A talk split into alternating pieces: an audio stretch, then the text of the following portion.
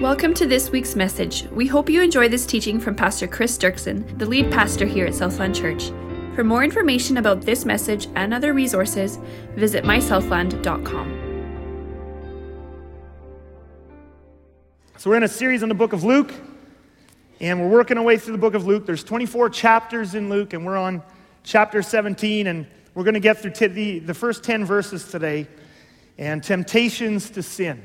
And uh, I actually had a different portion of Luke chapter 17 that I was originally planning on, on preaching this weekend, but when I prayed about it in the middle of the week, I really felt like the Lord said, No, this is the one I want you to speak on. And, uh, and I, I really just feel his love for us, and he wants to grow us in maturity. And so let's listen to this, and, and, uh, and then we'll dig in. And Jesus said to his disciples, Temptations to sin are sure to come, but woe to the one through whom they come. And then we get one of these great Jesus statements. I hope you're falling more in love with Jesus as we go through this book of Luke. Are you, are you falling more in love with Jesus as we go through this book of Luke? I know I am. And I just love some of the wild statements he makes. Verse 2 It would be better for him if a millstone were hung around his neck and he were cast into the sea than that he should cause one of these little ones to sin. Now, if I said that, I'd be on the front page of the Winnipeg Free Press. So just so you know, that's Jesus. I'm just reading Jesus, okay? Pay attention to yourselves. If your brother sins, rebuke him. And if he repents, forgive him. And if he sins against you seven times in a day and turns to you seven times saying, I repent, you must forgive him. There's lots and lots and lots of places we can go in this passage, but let's go back to Luke 1 and let's work our way through it again. Temptations to sin are sure to come, but woe to the one through whom they come. Now, in many of these passages of Scripture, there are multiple layers that we can look at, at in, within the passage, multiple layers. And there's two primary ones in this passage I want to look at. And we'll start by just looking at the surface layer. We'll just look at the face value layer and see what Jesus is saying to us. And then we're going to peel back that layer. I want to look at a second layer. And when you see some of the nuances in the second layer, it makes the second half of this passage really come alive. But we'll just start with the face value surface interpretation, and uh, so important. And and it says, temptations to sin, sin, are going to happen in this world and in this culture. The Greek there, uh, where it says are sure to come, actually says it's impossible that they not come. So, so Jesus says to us, it is impossible in this world, it is impossible that temptations to sin not come to people. So we're living in this world right now, and it's impossible that temptations to sin are not going to come our way. It's impossible that they not come. They will for sure come our way. There will be temptations to sin, and they are going to come. Now, Jesus is going to say something really important here because some Christians, if we just left it at that, hey, temptations are sure to come, we might kind of get this kind of fatalistic idea well, temptations are, are, are going to come, so what are we going to do about it? And maybe we might even think, well, I, I may as well just go along with the flow. But Jesus stops us right there and he says, it is inevitable. It is inevitable that temptations to sin will come, but that does not release any of you, my followers, from responsibility. Woe to the one through whom it comes. Woe to the one through whom it comes. Now, we kind of, in order to really meditate on this passage, we have to make it real with, with some examples. And uh, some of you might uh, get upset with me after some of these examples, but if, if we don't think of examples, it's so easy to read through these verses and then just go, oh, yeah, that, that's really good what Jesus said. And we don't actually attempt, we're almost afraid subconsciously to try and actually apply these to a real world situation. And as I was meditating on this passage this week, I have a lot of compassion for, for us in our church and in, in our culture. This passage is going to become increasingly difficult to obey in our culture. So let's just think of some of the ways this could potentially apply. So, for example, let's imagine you own, like just, just, to, just to make some broad, you know, sort of generalizations, illustrations, let's imagine you own a, a convenience store. And uh, a, a, chain of, and, you know, you're part of a chain or whatever it is, a franchise. And, and part of the revenue streams for, this, uh, for these convenience stores is to sell uh, magazines. And maybe some of those magazines are, are pornographic or borderline pornographic or close to borderline pornographic. Okay, let's say that that's what's happening. Of course, you don't, you're a Christian, you don't like to sell those kinds of magazines. But your reasoning is, well, if I don't sell them, I mean, this is what we're supposed to do. If I don't sell them, People are just going to go down the street to the next convenience store and they're just going to buy them there and I'm going to lose the I'm going to lose the business. So they're going to buy it anyway. I may as well like I don't like it. I'm not encouraging people to do it, but I may as well I what else am I going to do? It's not going to change anything. And Jesus says in this passage that kind of thinking, he says, You're right, it is inevitable. They, they will probably go down the street and just get it somewhere else. You're right, they will get it anyway. But then he says this, but woe. Woe to the one. Don't just because it's inevitable, don't you participate in the system that's perpetuating this sin. Don't you participate in the system that is perpetuating the sin. It might happen, it might be inevitable, but woe to the one through whom it comes. Or I think of one of the things we've uh, celebrated this past year, and I'm so glad for this, is in our province now we have, uh, you know, they passed a law, we have legal protections for our doctors and healthcare uh, workers in terms of participating in things like euthanasia, which is really awesome. But there's other provinces in Canada that don't have that. So let's say you're in one of these provinces and you're a healthcare worker or, or a doctor or something, and someone comes to you and they want an abortion or they want drugs so that they can kill themselves. And you might be worried, right? A person, a Christian in that uh, situation might be worried and they might think, well, if I don't do it, I could get in a lot of trouble. I, people could get upset at me. I could get in legal trouble. Maybe I could even lose my job or get a demotion or whatever it is. And if I don't do it, they're just going to go down to the next office. They're just going to go to the next clinic and get it done anyway. So it's going to happen anyway. I may as well, like, you know, and I can maybe try to witness, I can try to do something in there, but I, I, I think I just have to do it. And Jesus says, You're right, it might be inevitable. You're right. They may go to the next clinic.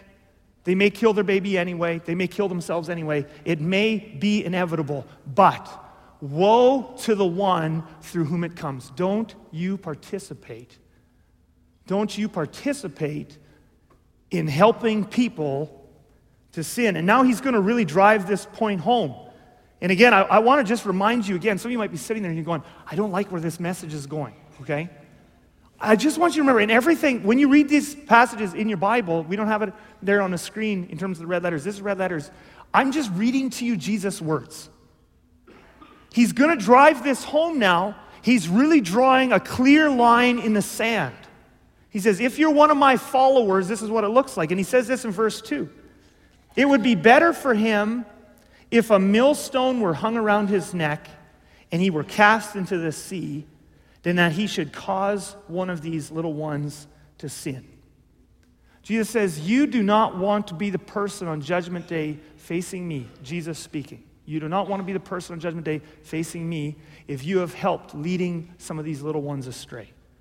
You've helped lead some of these little ones into sin. You've helped lead some of these little ones away from Jesus. He says, You don't want to face me. It would be better to die a horrible death than to meet Jesus on Judgment Day and you participated in a system or you were actively uh, helping people into sin and away from Jesus. Now you say, Why so harsh? Like, where's the grace? Right? Where's, where's the grace in all this? Do you want to know why this why Jesus is so harsh and so serious in this passage? Because eternities are at stake. Eternities are at stake. It's not because Jesus is angry that he's preaching this, it's because he has a shepherd's heart. And we looked at this in a message in Luke chapter 15 that Jesus is a good shepherd and he's constantly seeking to bring the lost sheep into his fold. He's trying to bring these lost sheep into the fold. And he cares about these lost sheep and he doesn't want them to be lost for all of eternity. And so he says to his followers, some of the other sheep, he says, Don't you be standing at the gates, and because of your hard heartedness or because of your fear, and you're actually helping to turn people away from the gates so that they have to live an eternity apart from me in hell. He says, Don't you be a part of that. I love those sheep. And yes, temptations to sin might be sure to come, but don't you be one of the ones turning them away at the gate when I'm trying to draw them in. Amen? And so that's why he says this. And of course, I also want to just emphasize here something. He's not just talking about, you know, weakness here. This is not a passage. There are other passages in the Bible that talk about the importance of the example we're setting. Um, but some of you might be sitting here right now and you might be thinking, like, I've, you know, I, none of us has been perfect. None of us, not, none, none of us here is anywhere close to perfect. And all of us, including myself, for sure, many times have fallen into sin and fallen into weakness and done things we shouldn't have, and, and maybe there's people watching and they get kind of dragged into sin by our example, that's a, that's a serious thing. But it's not what this passage is talking about. It's a serious thing, but that's not what this passage is talking about. And, and we should, our, our, the example we set for people is really, really important. And I feel that as pastor here, I mean, LaDon and I, we, we sometimes talk about it, but every time we're in public, uh, you know, we kind of feel that burden that in a community of this size and a church this size, lots of people are watching how we behave, and we know that people are watching. And if, if we behave in certain ways or sinful ways or respond in sinful ways, there are going to be people going to be turned off of Christianity or turned off the church or turned off of Jesus because of that. And all of us, to some extent, that's not a bad pressure, that's a good pressure. We should all feel that to some extent, and we should all feel this soberness about setting a good example and not leading people astray by our example. But I want to just say again none of us is perfect. And this passage is not talking about you have been weak and you have fallen into sin and you've been a bad example at times in your life, and Jesus says it would be better for you to have a millstone tied around your neck. That's not what he's talking about. He's talking about actively putting a stumbling block, actively leading people astray through maybe you're selling something, or you're helping people to sin, or you're teaching people things that encourage them to sin or help them to sin. You're actively participating, doing, teaching, leading people in such a way that they are going into sin. And Jesus says that is a very serious problem for him. And again, I have so much compassion. Many of you are in careers and positions that in our culture, this is going to become increasingly difficult and complex to obey this passage. And I have a, I have a ton of compassion. It's going to be harder and harder for pastors to do it too. But I mean, I think of, of real specific things. I think, what happens, you know, those of you who are teachers, for example, what happens if at some point in the future you're given curriculum that you have, are told you have to teach? that actively encourages children into sin or actively teaches them something that would cause them to doubt the existence of God or what it, whatever it is. And in that moment, what are you going to do? What are you going to do in that moment? And you might think to yourself, well, what, what can I do? I can't do anything. I, I just have to do it. If I don't do it, there's 100 people there ready, you know, ready and willing to take my place, and they'll just go down to the next class and they'll just get taught it there. What can I do? And Jesus says, You're right. It is inevitable that temptation to sin will come. But he says, Don't you be the one leading my little ones astray. Now, again, I'm not offering, I'm not here offering simplistic solutions. I don't know what the answer in all this is. I really don't. I'm not here to judge. I know a lot of people already, with the way our culture is going, are feeling the tension and are feeling the strain. I know one thing, it's going to take a lot of prayer and discernment. That is what it's going to take. And I know in the Bible, we have examples of people who walked this line with integrity and godliness. I think of Daniel. The book of Daniel, Daniel was one of the highest, most powerful officials in a literally a demonic government. The Babylonian uh, nation and government, they worship demons, all sorts of. He was one of the hot people in highest office. And somehow he walked that line without ever compromising. He also got thrown into a lion's den at one point. Are you, but are you willing to get thrown to the lions? Really, right? Shadrach and Meshach lived in that same time and had power, but they also were willing to be thrown into the fire. But we do see people who walk this. I don't know, are there ways to, you know, prayerfully, and you're praying and praying and praying, and Maybe there's such a way that you can teach it and you can help the kids to see the truth or cast doubt on things or show it's not true. Whatever it is, I don't know what all the answer is, but it's going to take a lot of prayer and discernment. But I'll tell you one thing in this passage, Jesus draws a red line in the sand. And he says, I know it's going to be hard. I know it's going to be hard. That's why he has to use such forceful language. But he says eternities at, are at stake, and it's actually going to take some boldness, and it's actually going to take some courage. But we're going to have to, at some point, we're going to have to stand and say, we will not participate in anything that leads these little ones astray. Now, of course, when he talks about little ones there, it's more than just children. It certainly includes children, but every commentator will tell you it's more than just children. It certainly includes children, but little ones could be anyone, you know, in sometimes in the New Testament they refer to new believers as little children or just believers in general as little children. The Apostle John has a tendency to do that. So it could be anyone that looks up to you or that you have authority over. It could be an employee, could be a new believer, could be a weaker brother or sister in the faith. Anybody who's watching you, but Jesus says, Woe to the one. I'm trying to bring these sheep into the fold and save them for eternity. And you, because of pressure at work, or you, because of fear of this, or you, because of your hard heartedness, is leading them to an eternity of darkness. He says, Do not be that person. Do not be that person. So that's the first sense of the passage. Everybody can just take a deep breath. We made it through. There's a second layer here, though, that I want us to look at temptations to sin. There's a second sense. And when you see the second layer, it makes the second half of the passage really come alive. And so we go back to verse 1 there. That uh, phrase there, temptations to sin, is one word in the Greek. It's the, it's the word scandalon. And I didn't do a whole bunch of research on that word, but I'm pretty sure, I can't say for sure because I didn't do the research, but I'm pretty sure it's where we get our word scandal from, okay? But it's an interesting word for Jesus to use in this context because it's not the usual word. In the New Testament, when the New Testament authors want to talk about sin, hundreds of times, uh, the vast, vast, vast majority of the times they want to talk about sin, they use the Greek word hamartia. Okay? Hamartia means missing the mark, and it's the most common word for sin in the New Testament. But in this passage, they use a much less common word, much, much less common word, and it's scandalon. So, what, why, what are the connotations of scandalon? Well, the interesting thing is, scandalon means a couple of things primarily. In Greek, it means stumbling block and it means offense. Okay? It means stumbling block and it means offense. And when you reread this passage now, while emphasizing this aspect of it, and, and again, I'm not making this up, I'll show you in the context. The second half of this passage really comes alive when you uh, take into account the, the, uh, the meaning in Greek. And he said to his disciples, so I'm going to reread it to you now with, with the new, with those words put in there just from the definition. And he said to his disciples, stumbling blocks of offense, scandalon, are sure to come, but woe to the one through whom they come. Stumbling blocks of offense are sure to come, but woe to the one through whom they come. And now there's just so much here. So, along with temptations to sin in just the regular sense, which just certainly is the meaning of this passage, but beneath it, there's this layer of offense. And immediately, this passage, we see a whole new depth of meaning to it, don't we? Okay? And so, a couple of things we see right off the bat. First of all, we see stumbling blocks of offense are sure to happen. If you live in this world for any amount of time, if you've made it past the one year mark of your life or the six month year of your life, then at some point in your life, you are going to be offended. It is impossible that this not happen. That's the Greek. It's impossible that this not happen. Stumbling blocks of offense are sure to come.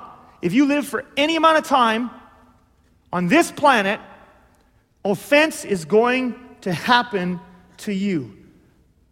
So, first of all, can we just say this? Can we just get over the shock of that finally?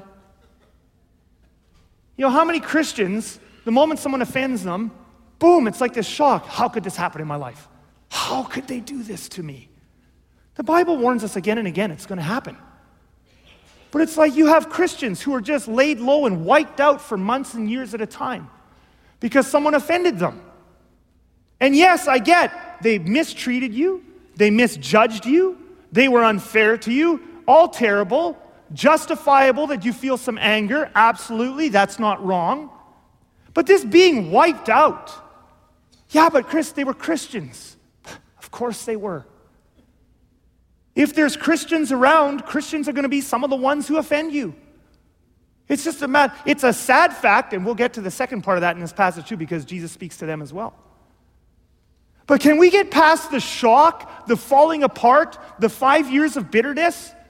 The pulling back from the church and the disillusionment. Oh my, oh terrible. I've been, I've been mistreated and they were a Christian and I'm so offended and hurt. Yes, they did that, but Jesus warned you. If you live in this world, stumbling blocks of offense are 100% sure to come. You will be mistreated, you will be misjudged, you will be cheated, you will be lied about. All of these things will happen in this world yes, yes, yes, and yes. And again, it's okay to be angry. I'm not talking about we hide our feelings and, oh, that didn't bother me at all, and inside we're steaming. That doesn't help at all. But a spiritually mature person, it's not that the spiritually mature person doesn't feel anger. It's that the spiritually, spiritually mature person knows where to go with their anger.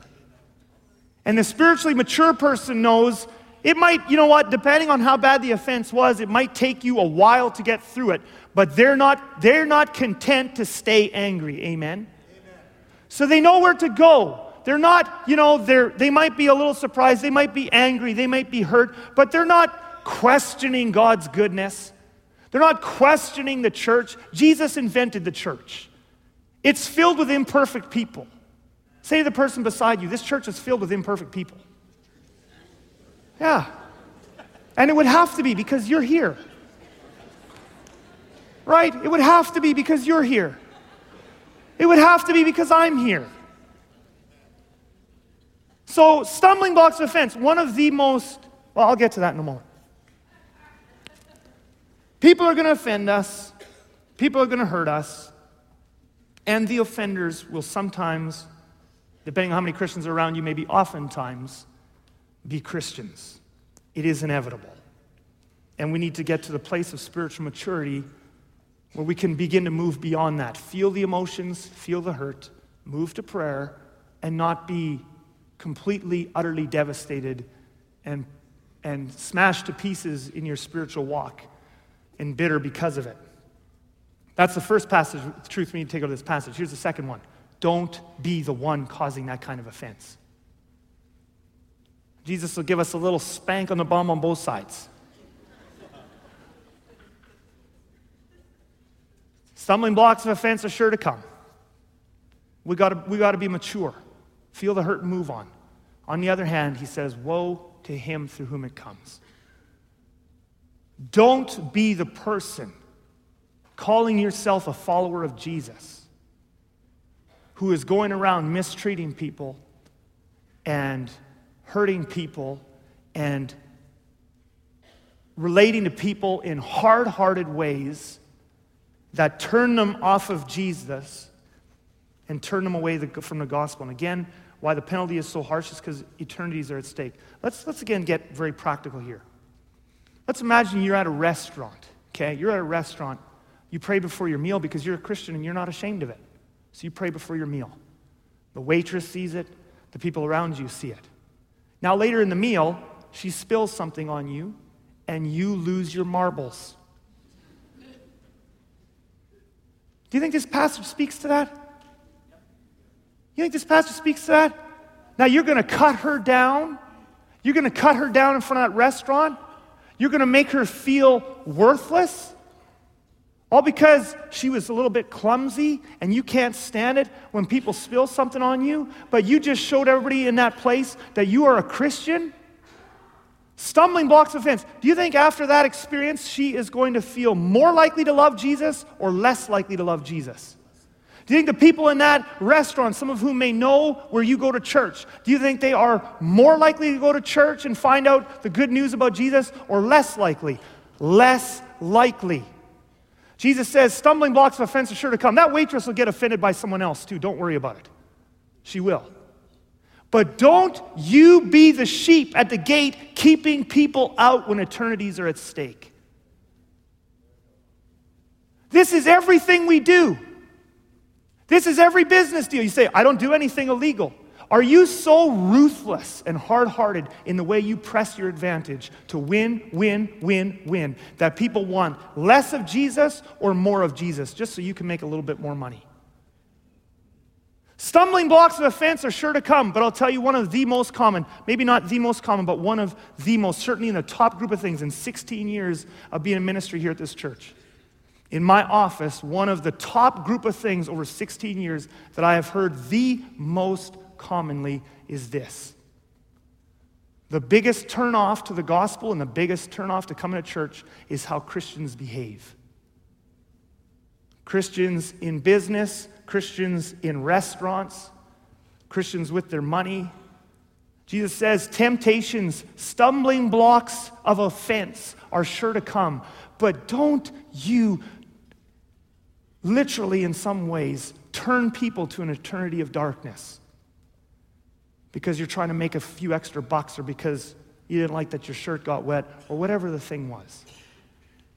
Don't you do it. Woe to him through whom it comes. Now, again, Jesus' grace is so good. We all make mistakes, we all mess up. And Jesus, this is not the unforgivable sin either. You might be sitting there, you might be feeling, oh my goodness, and you can think of instances or things you've done recently or patterns of behavior.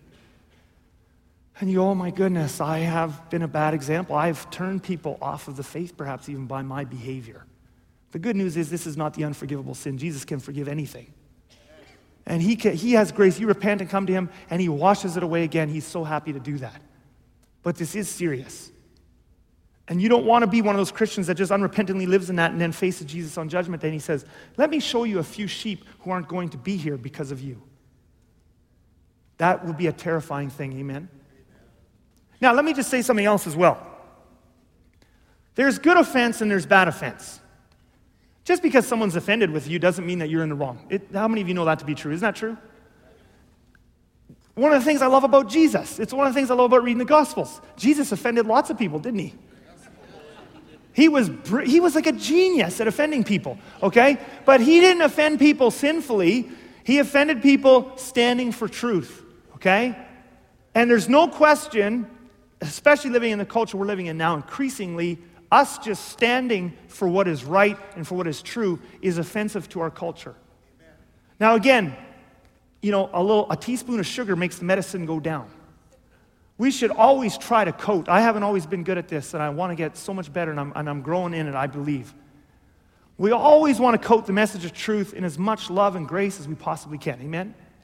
But ultimately, standing for truth in our culture is already offensive and will become more offensive and it's not our sin when we stand up for truth and someone else gets offended. That's their sin, and that's, they will be judged for that on Judgment Day, not us. In fact, it's our sin if we lead them astray by compromising the truth. That's what this passage applies to us. And then there's other reasons people get offended too, right? Sometimes people are just easily offendable. They just walk through life and you look at them wrong, they're constantly offended. They just have certain seasons of the year and they're just going to be offended at that time. And if you say anything to them, they're going to be offended. That's not your sin, that's their sin. And I know also there's complicated situations that happen and misunderstandings, and you talk to this person and they saw it this way, and this person saw it this way, and you try to make it better, and the person just won't receive it. That's not your sin either. In a message like this, Romans 12, verse 18, has got to be one of the most encouraging passages. Here's what Romans 12, verse 18 says if possible. Don't you love that word if? If possible. If possible, so far as it depends on you, live peaceably with all. Paul says, some people you just, they won't ever get over it. And you made a, you made a mistake and you went back and said, sorry, they, won't, they just won't get over it. Or things happen and you try to work it out as best you could, they just won't get over it. As far as is possible for you, you do your part. That's not your sin. Amen? So this passage isn't talking about those things, but this is talking about Christians who live in compromise, who are intentionally selling, teaching, or leading people astray into sin, whatever it is, or out of their hard heartedness, the way they treat people, who are leading them into sin, leading them away from Jesus. Jesus says that is a serious, serious thing. And so we move on, verse 3. This thing of offense is so potentially dangerous that Jesus goes on now to say this pay attention to yourselves. On both sides of the, of the equation, pay attention to yourselves. First of all, pay attention. Do you have, are you harboring and nurturing offense in your own life? Do you have bitterness in your own life? You have hurt that you're nurturing in your own life? Pay attention to yourselves. That is a soul killer, it's a spirit killer. Pay attention to yourselves. And on the flip side, don't be the offender. How are you behaving? You might just think, oh, it's just my personality. That's, that's how I treat people. You know what? On Judgment Day, personality. And you'll say to Jesus, and he'll say, Look at all these sheep who would have come into the kingdom, but they didn't because of you. And you'll just say, Well, it was my personality. I don't think you'll dare look into his eyes of fire and say that. If that's part of your personality, you need to get that part of your personality redeemed, and you need to get it redeemed as quick as possible. Amen? It's not personality, treating people wrong. I'll tell you what Jesus' personality is. It's a fruit of the Spirit. It's gentle and patient and kind. And I don't care what personality you are, that's what the fruit of the Spirit is. It's gentle, it's patient, it's kind, it's loving, it's joyful. And that's what Jesus wants us to be. So he says, pay attention to yourself. Don't just fall back on personality or don't just fall back, I have to be this in my whatever, career, business, or di- different things, whatever it is. It's not how you have to be. You've got, there's one thing you have to be in Jesus' eyes, and that's attractive to his kingdom. So pay attention to yourselves, the way you treat your employees, the way you treat your partners, the way you treat your, you know, fellow co-workers and, and business partners and all of that. Pay attention to yourselves. And now, in the rest of this passage, he gives us a formula for overcoming the trap of offense. And as always with Jesus, he teaches so simple. I love it. It's simple, brutally hard to follow through but it's simple. So he gives us, he gives us two things. Here's how we're going to fight against offense. Here's, here's the two things. If your brother sins, rebuke him, and if he repents, forgive him. I just love Jesus. It's always simple. It's not, it's not 10 complicated steps and how they all interplay with each other different ways on different days. It's just two things. If your brother sins, rebuke him, and if he repents, forgive him. Very hard sometimes to carry out. I mean, number one is often very hard for people to, to carry out. It's a lot easier to talk behind people's back, isn't it? When someone hurts you, rather than go and talk to them and look them in the eyes with courage and, and say, This really bothered me and try to work it out, it's a lot easier just to hate the person and talk to everybody around you about how bad they are. But Jesus says, first thing you do is when someone hurts you, you go and you look them in the eyes and you talk to them about it. So much gets healed right there. Now you'll notice that I put in brackets in love. And the reason I put that there is some of you actually find step one easy to do. But I'll tell you this those of you who find step one easy to do, you probably most of the time do it wrong. People who find number one easy to do usually do it wrong. So it's got to be in love. And if you have a hard time doing it, you've got to get your courage up and you've got to pray and you've got to go in there and you've got to love. But you got to talk to them about it. God will do so much through that. But then after that, if he repents, you got to forgive him. Now, I should also say this. Some of you are going, sweet, only if he repents. well, there's a whole load of passages I could show you. I mean, Jesus, when he was dying on the cross, did he forgive the soldiers after they repented or while they were killing him? He forgave the soldiers while they were killing him. Okay? So it's not just, he's just in the middle of, of speaking on this right now. But if they repent, you must forgive.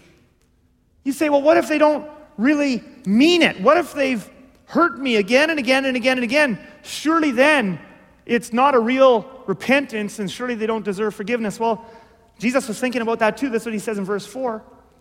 And if he sins against you seven times in the day. By the way, this is how I also know this passage is speaking about marriage because where else could you be annoyed by someone seven times in one day, right? Or whatever. That never happens with me and Ladon at all, but for some of you, I see you in your marriages, and, and that's what happens, right? I don't ever annoy, annoy her. She just looks at me starry eyed. But anyway, if he sins against you seven times in the day and turns to you seven times saying, I repent, you must forgive him. You must forgive him. This is Jesus' antidote to offense. Go and talk to the person. And then after that, that's the first step. Go and talk to them. So much gets healed up right there. But number two, forgive, forgive, forgive, forgive. You say, does Jesus not care about the fact of how much this person is hurting me? He does care, and that's why he wants you to forgive them. See, your holding on to the offense doesn't hurt them, it hurts you. You're holding on to the fence shackles you to the things they did to you. So it hurt when they hurt you, but now in holding on and nursing the offense, it continues to hurt you. And if you hold on to that offense for months, then it continues to hurt you for months. And if you hold on to it for years, it continues to hurt you for years. But as long as you hold on to the bitterness, you are shackled to the things they did to you. And you will not be free until you let go of it. Jesus loves you, and that's why he says to you, forgive them. It's not about them, it's about you. Now you say, but if I do that, they're going to get off scot free. That's our fear. if I do that, Adam Bueller doesn't like the message.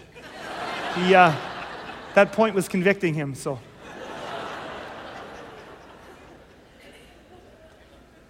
Right? But if I if I let go of the forgiveness, I mean, if I let go of the bitterness, then they're getting off scot free. And again, this is where this passage is so encouraging.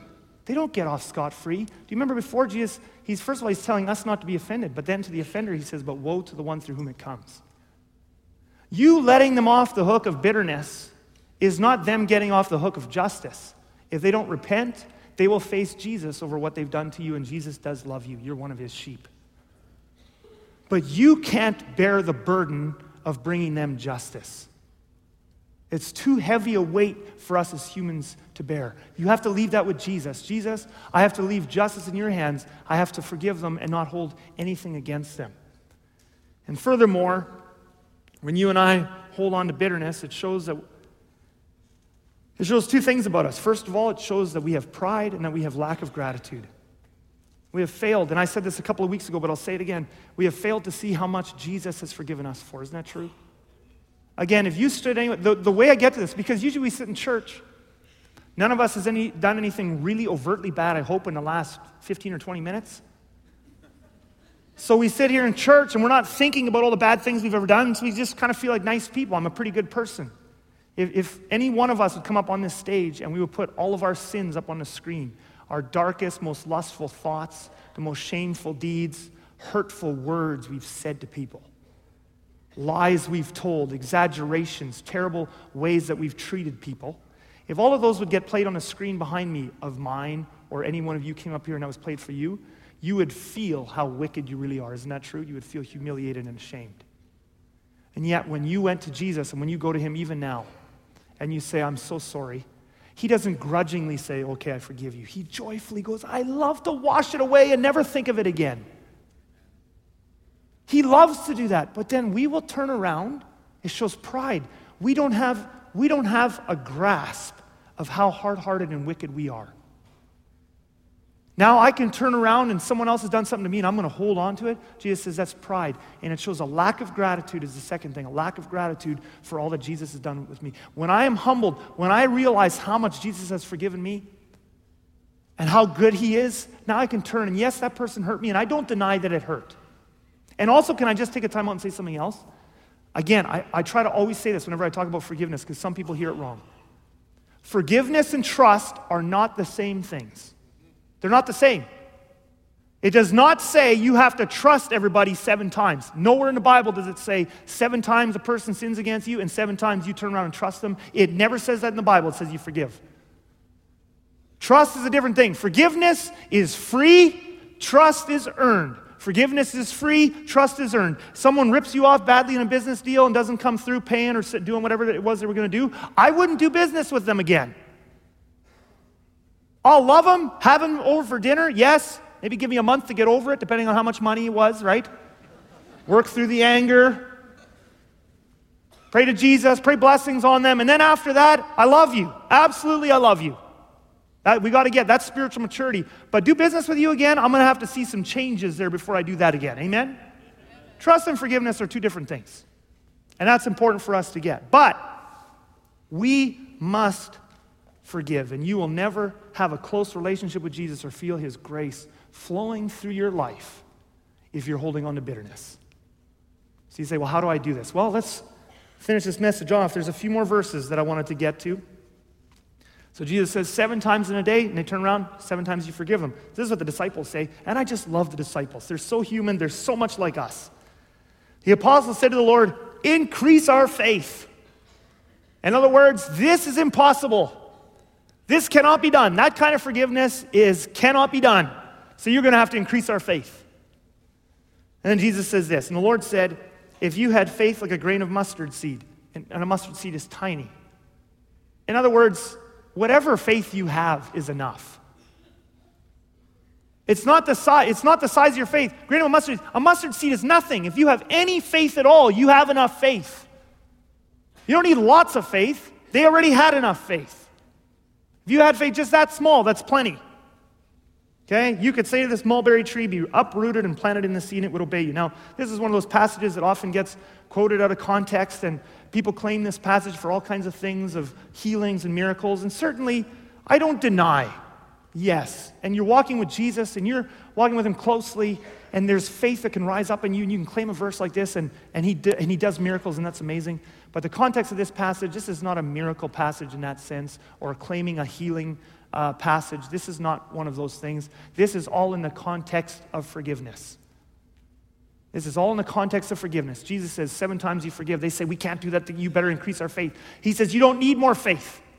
You already have enough faith to move, to move. Well, in this case, it's, uh, it's not the mountain, right? It's the, it's the uh, mulberry tree. But you can move a mulberry tree. But what he's talking about, that mountain or that mulberry tree, is forgiveness. You can forgive even the hardest things. And then he goes on and he says this there's one ingredient, there's only one ingredient you need to have. And if you have this ingredient, you can forgive anything by Jesus' power. He goes on to say this Will any one of you who has a servant plowing or keeping sheep say to him when he has come in from the field, Come at once and recline at table?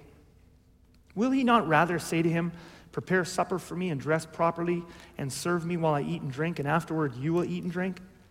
Does he thank the servant because he did what was commanded? So you also, when you have done all that you were commanded. So remember, this is all in the context of forgiveness. He says the command is seven times they do something to you, seven times you forgive them. You just forgive and forgive and forgive. So also, when you have done all that you have been commanded, and that means forgiving and forgiving and forgiving and forgiving, say, We are unworthy servants. We have only done what was our duty.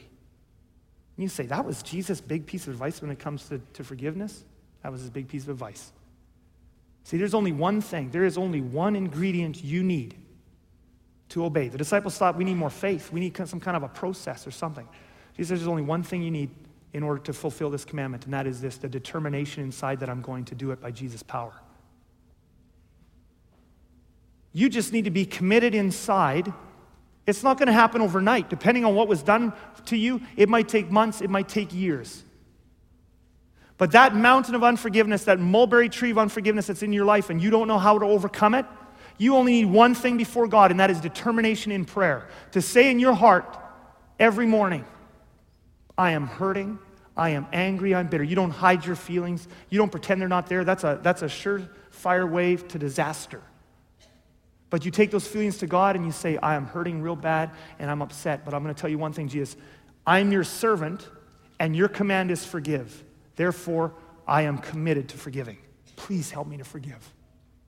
And now you pray blessings on that person. Then you get up and you go to work and you come back the next day and it's still hurting. And you say, Jesus, it's still hurting. But I, you, I am your servant and you have told me to forgive and I will forgive them. Please help me to forgive. And then you pray blessings on them. But Jesus says that's what faith looks like. You don't need big faith, you don't need complicated faith. You just need that inside, I will obey. And I will not stay in unforgiveness. I will not stay in bitterness because Jesus, my master, has told me, and I will not. And if you do that and you persist in that, the Holy Spirit will give you everything you need. And at some point, someday, as you continue to pray and pray and pray, suddenly you will find the mulberry tree has been lifted, the mountain has been lifted, and suddenly Jesus' grace and joy are flooding into your heart again. Because those things cannot flood into your heart as long as you are feeling bitter. I've talked with people, I've sat in restaurants with people, I've had people in my office who tell me with tears in their eyes, I wish I could feel the joy of the Lord again. I wish I could feel Jesus speaking to me again. I wish I could feel that closeness I used to feel, but they can't, and the reason is because of bitterness. You can't have closeness with Jesus and bitterness at the same time. You can't have happiness and joy and bitterness at the same time. So Jesus says, Forgive. And we say, Yes, sir. We are unworthy servants. We will only do what is our duty. So I'm going to get you to close your eyes and bow your heads.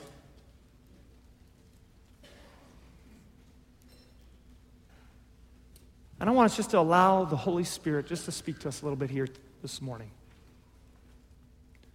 For some of you, as I said before, I, I don't do a lot of weddings anymore, but I did a wedding recently, and, and it's something I've been thinking about when I do these wedding messages now is the importance. I, I said it before in a joking way, but forgiveness in, in marriage.